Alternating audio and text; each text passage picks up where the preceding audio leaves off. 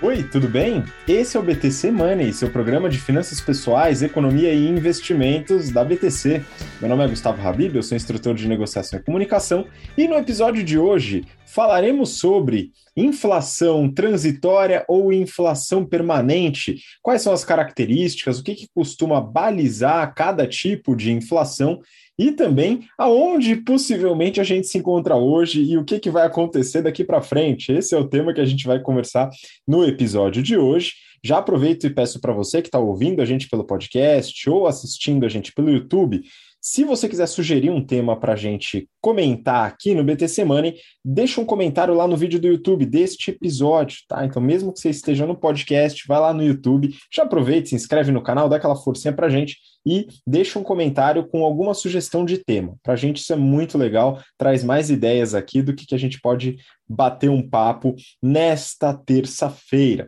Então, vamos lá. É, hoje eu estou com o Rafael Lopes, nosso instrutor de risco, performance e renda fixa do General Finance Program, que daqui a pouco vai começar a turma do primeiro semestre de 2022. Fala, Rafa. Fala pessoal, fala Habib, beleza? Bora lá, vamos começar mais um BT Semana falando desse tema que é tão importante porque vai mexer muito com, com a nossa vida no futuro, né? Com certeza. Né? E para você que está interessado em se desenvolver, né, ou enfim, entrar no mercado financeiro, ou é, é, alavancar sua carreira no mercado financeiro, dá uma analisada no General Finance Program, o link está aqui na descrição. A gente está com as últimas vagas para a turma do primeiro semestre de 2022 e as turmas começam no dia 29 de março, tá? Então dê uma olhadinha lá e a gente se vê nas aulas se tudo der certo. Aproveito também para comentar, dado que a gente está falando sobre inflação, sempre vale comentar sobre a diversificação de carteira e estar exposto em outras moedas que não apenas o nosso real brasileiro, nosso querido real brasileiro. Pelo menos para mim, querido, afinal, é, o leitinho das crianças é recebido com real, a gente vai na padaria e compra com real, mas uma parte do portfólio exposta em dólar é algo que pode fazer muito bem para a sua saúde financeira. E para isso, você pode contar com a Nomad que é parceira da BTC, a primeira empresa no Brasil a permitir conta em dólar para o público geral, né, democratizando o investimento em dólar e também investimentos com carteiras personalizadas, feitas para o seu perfil de investimento.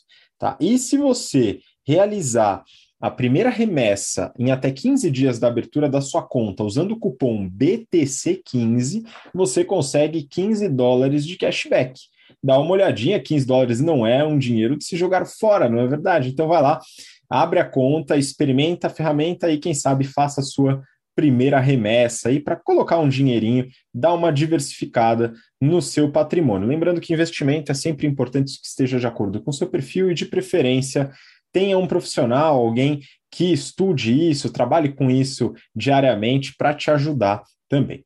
Vamos lá, Rafa, é o seguinte, a gente hoje tem é, uma situação é, inflacionária, não só no Brasil, no mundo inteiro. A gente falou sobre isso no episódio passado, falamos sobre a inflação dos Estados Unidos, movimento das taxas de juros, e a gente chegou a discutir até que é, há visões diferentes sobre como combater um cenário inflacionário, né? Porém, falando da inflação em si, hoje no Brasil a gente está com, a gente fechou no passado com um pouco mais de 10% de inflação. É, eu li uma notícia ontem, saiu ontem aqui no jornal, que a cesta básica já teve, já fechou os 12 meses com aumento de 12%. Então, a gente está passando por um aumento constante de preços dentro da nossa cesta de consumo. O exemplo, acho que mais claro, mais no dia a dia, e que todo mundo está criticando, é o combustível, na é verdade. Então, a gasolina, né, deu aquela explodida. Agora, no caso do conflito Ucrânia e Rússia é, piorou mais um pouquinho. Enfim, Rafa, é, é, acho que isso vale uma discussão né, que até teve nos Estados Unidos sobre como agir em cima dessa inflação, que a discussão se a inflação ela é transitória, ou seja, se ela é bem momentânea, se, se, se é algo que deve ceder em breve, ou se ela é uma inflação de caráter mais permanente. Como é que a gente pode fazer essa segmentação? Hein? Boa, Habib. Então, a gente está tá vivendo um, um, um cenário agora que nos levanta algumas perguntas sobre se a gente está passando por algum tipo de mudança estrutural. Né? Então, só para é, trazer alguns dos pontos ligados ao período que a gente viveu pré-Covid. Né? Aqueles anos foram anos em que o mundo vivia uma realidade desinflacionária. Isso, em parte, por conta da desinflação que era exportada uh, pela China, né? Uh, por conta de todos os baixos custos que existem lá, como custo de mão de obra, por exemplo, mas também por conta de todos os avanços tecnológicos que sempre é, promovem bastante eficiência, que gera uh, custos mais baixos, e esses custos são repassados para a ponta. Né? Sem falar de efeitos como a uberização, o Airbnb, em que você adiciona uma oferta uh, gigantesca né, de, de, de, ativos, vamos dizer assim, de, de serviço na economia com ativos que já existem, ou seja, você não precisa fazer um novo investimento, né? então é usar o carro do cara que virou Uber, é usar a casa ou o apartamento daquela pessoa que antes não alugava, e isso entra como uma oferta também de é, para dentro desse universo da hotelaria, vamos dizer assim, né, do aluguel uh, de, de, de, casas para temporada ou para ou negócios, enfim. É, então, todos esses efeitos em conjunto promoveram um mundo muito desinflacionário. Todos os estímulos que estavam sendo dados uh, pelos bancos centrais e pelos governos ao longo desse tempo, boa parte desse recurso estava fluindo para o mercado financeiro e para ativo imobiliário. E a outra parte sendo absorvida também por novos serviços que surgiam. Então, uma parte do, do da injeção de capital que estava sendo feita na economia, principalmente nos países envolvidos, né, estava sendo absorvida, então, dessas três maneiras. Novos serviços, uh, mercado imobiliário, então, os imóveis subindo bastante, e os mercados também uh, financeiros, de uma maneira geral, as bolsas, os criptoativos também se valorizando, absorvendo esse, esse excedente, né, esse recurso que estava entrando na economia, o que gera um efeito riqueza que, por um, que acaba sendo benéfico em termos de consumo para a economia. Né? Então, é o cara que tem ação, é o cara que tem o Bitcoin, é o cara que tem o imóvel, ele se torna mais rico, simplesmente porque o estoque do que ele tem é, se valoriza e aí a propensão dele a consumir, a gastar, se torna maior e aí você tem um efeito benéfico dentro da economia. Bom, quando veio a Covid, o que, que aconteceu? Né? É engraçado que toda vez que tem crise, os governos, a gente falou isso também no episódio passado, os governos tendem a reagir com estímulos para você é, que são os chamados estímulos contracíclicos, né, para você segurar a, a economia e fazer que a recuperação, ou que a queda não seja tão grande, a recuperação seja mais rápida. Então, é, é comum que depois de crise sempre a gente passe por períodos com inflação um pouco mais alta. Mas nessa, nessa essa fase do Covid teve um componente adicional, que como todo mundo estava em casa, você não podia é, direcionar esse recurso, né, que você que que estava sendo é, despejado na economia através, por exemplo, lá dos corona vouchers, né, nos Estados Unidos. Você é, é ninguém lá podia direcionar esse dinheiro para os serviços, porque você não estava saindo, né? Ninguém estava indo para restaurante, ninguém estava, enfim, consumindo serviço. E aí para onde foi esse dinheiro? Foi para outra parte, foi, para os produtos. Então começou a crescer muito, por exemplo, o, o, a demanda por carros, a demanda por eletroeletrônicos, coisas do gênero, o que ah, é, então fez com que existisse uma inflação, mas uma inflação não generalizada, mas sim nesses bens que estavam sendo mais consumidos. Muita coisa em imóvel também, né? A gente viu inflação na construção, em bens da casa, né? Decoração, geladeira, fogão, todo mundo passando mais tempo em casa querendo consumir muito isso, com dinheiro, a inflação explodindo. E aí, alguns efeitos colaterais engraçados também, que é a crise dos chips, por exemplo. Né? A produção de chips que existia no mundo era uma produção dimensionada para atender àquela realidade pré-Covid. Quando veio o excesso de consumo de bens eletrônicos, por exemplo, é, esses produtores, essas indústrias produtoras de chips tiveram que fazer uma escolha. A gente manda os nossos chips para os automóveis, por exemplo, ou manda para a produção, sei lá, de televisão?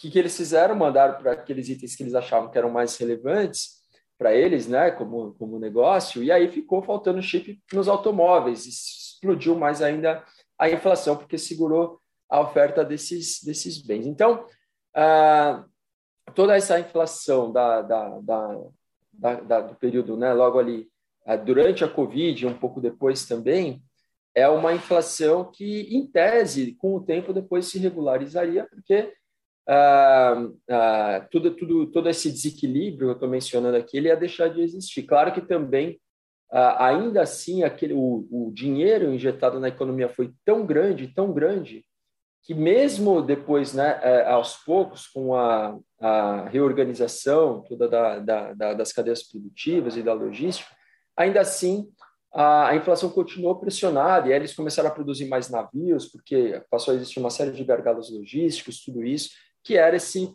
processo que aí aquela discussão dos bancos centrais, né? Se a inflação vai ser gradual ou não vai, muitos deles apostando por uma inflação gradual, mas o fato é que a regularização dessa cadeia logística é algo que vai demorar também.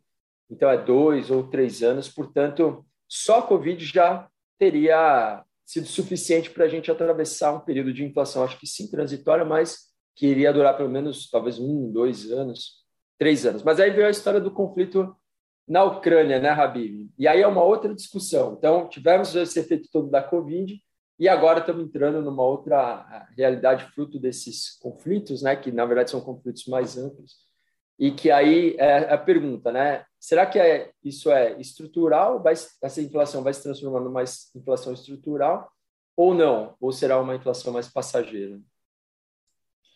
Pois é, Rafa. Então, é, aqui a gente entra na, na questão do, do conflito que envolve muito a cadeia de petróleo, né, petróleo e gás natural.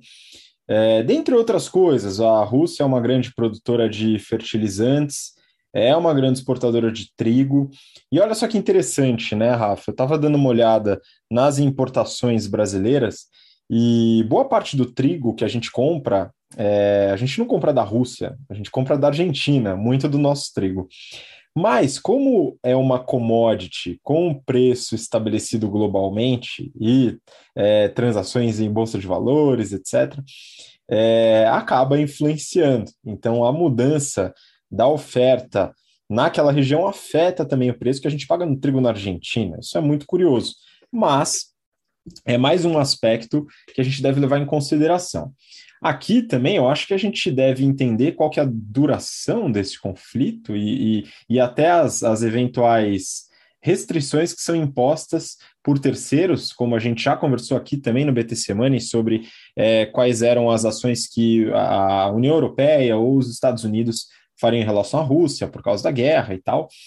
É, e isso também trará consequências é, que podem ter reflexos inflacionários é, primeiramente de curto prazo.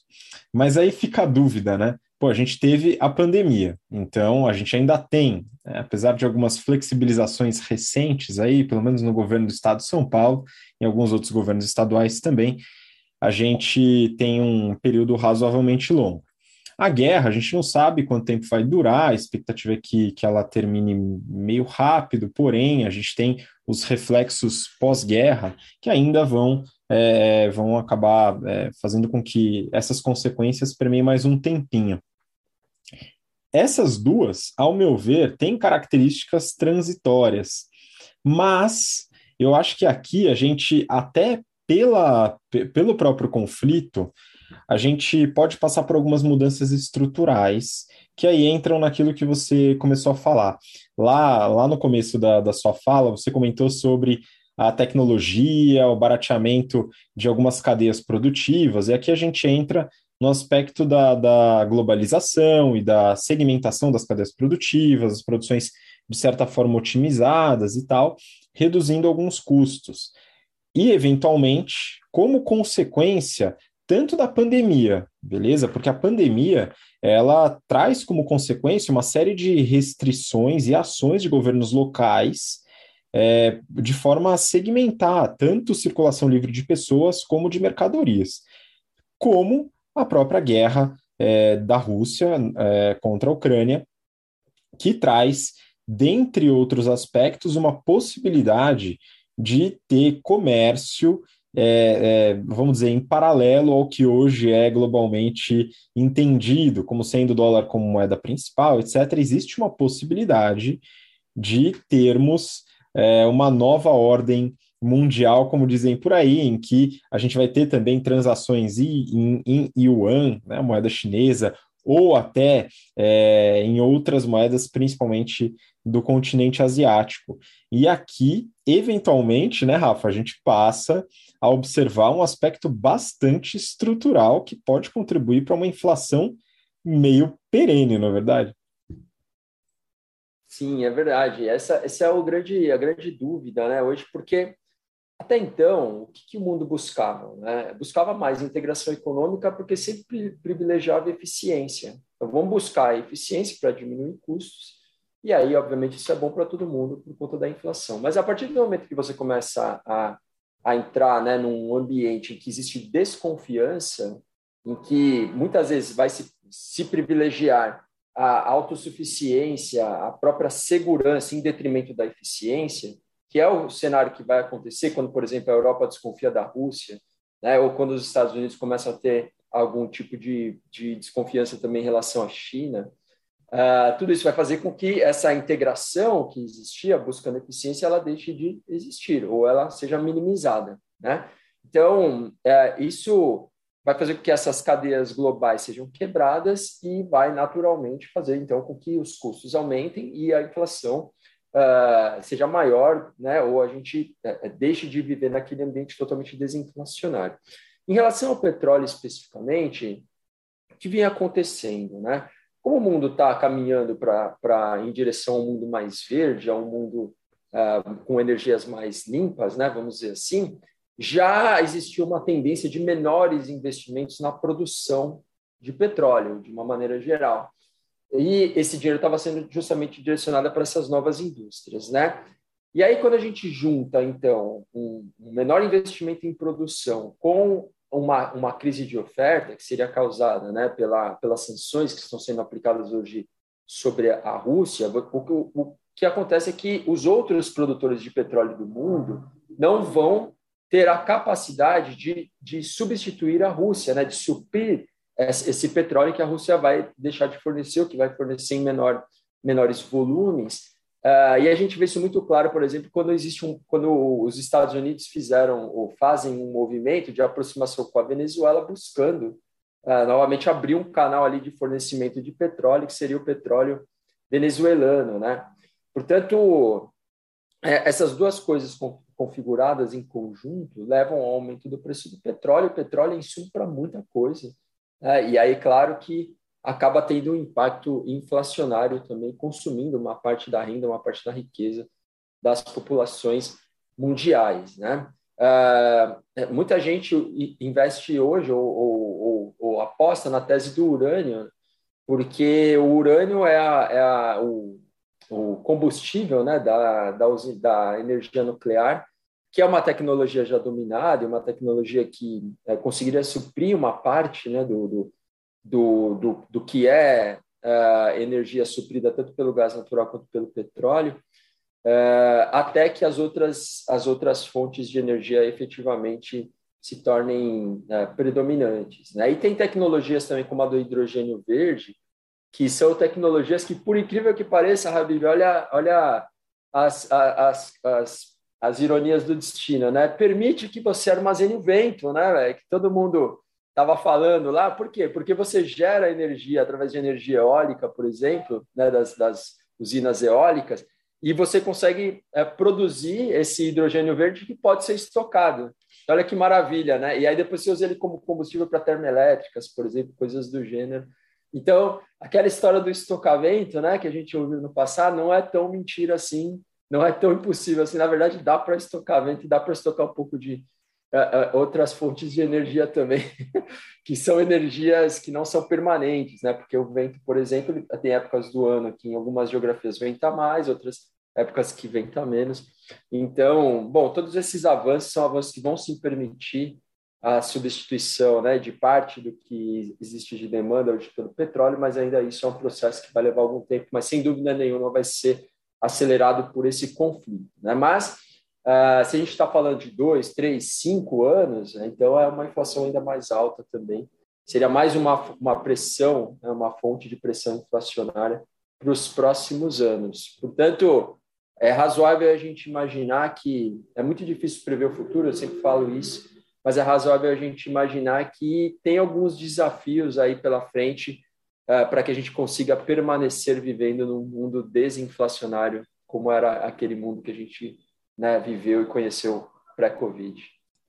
Pois é, de preferência desinflacionário e com menos petróleo sendo usado como fonte de energia. Lembrando, pessoal, que o petróleo, apesar disso que o, que o Rafa comentou, e eu particularmente torço muito para que o petróleo suma como fonte de energia, é, utilizando energia de hidrogênio verde, eólica, é, energia solar, biomassa, enfim, tem uma série de fontes de energia é, renováveis que fazem com que a gente possa ter uma vida um pouquinho mais limpa. Mas o petróleo ainda é matéria-prima para uma série de componentes que a gente usa hoje fora da indústria energética. Então a gente, enfim, tem petróleo até na, na fabricação do chiclete, dizem por aí, viu, Rafa? Mas tem em praticamente todos os itens é, de, de, plástico, seja plástico é, de uso único, que as pessoas estão tentando abrir mão agora, como aqueles canudinhos, seja itens plásticos diversos com uso na indústria. Então, ainda vai ter bastante, mas como o Rafa comentou, tende a diminuir um pouco ao longo do tempo e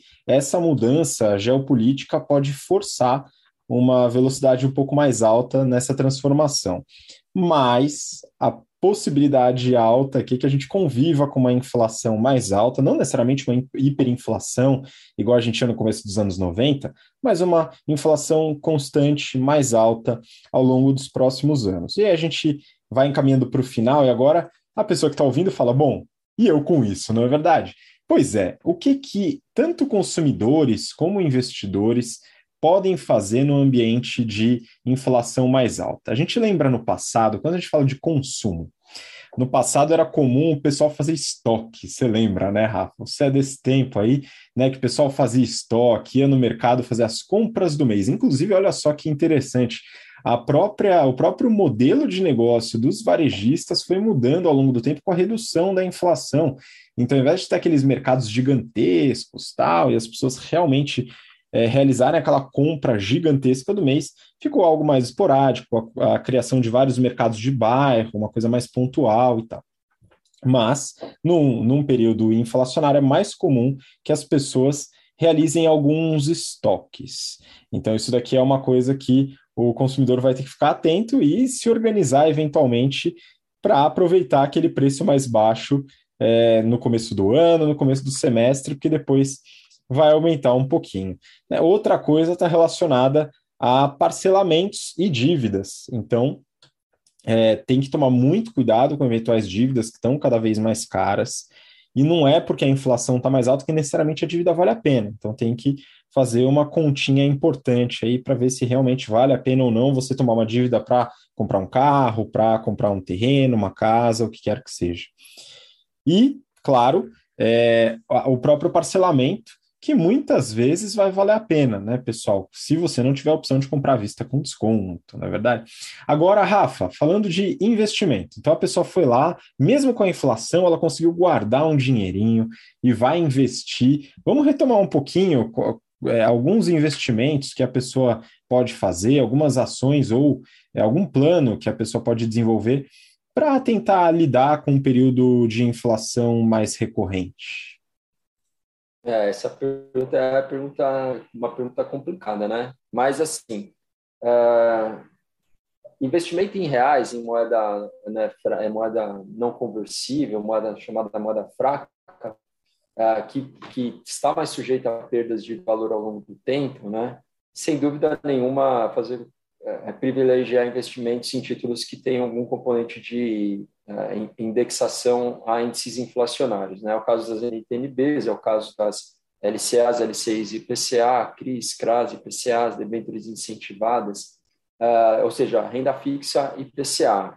Eu acredito que é o, o, o melhor caminho. Né? Uh, Para que você também se exponha um pouco à inflação de commodities, né, para aqueles que acreditam que nesse cenário, empresas exportadoras de commodities, commodities, né? Vale, CSN, a, a própria Petrobras, só que a Petrobras tem a questão do prêmio de risco, né, por ser controlada pelo, pelo Estado, pelo governo, mas tem a PetroRio, ou seja, empresas que se beneficiem, que consigam uh, se proteger da inflação, né? Uh, porque sua receita está diretamente atrelada ao aumento do, dos preços dessas commodities, normalmente são receitas dolarizadas, portanto, essas empresas surfam bem esses ambientes, esses cenários de inflação alta, né? e fugir totalmente das empresas que sofrem mais com inflação elevada. É o caso, por exemplo, do setor de educação, do setor uh, de varejo, né? Olha o que está acontecendo com a ação da Magazine Luiza recentemente.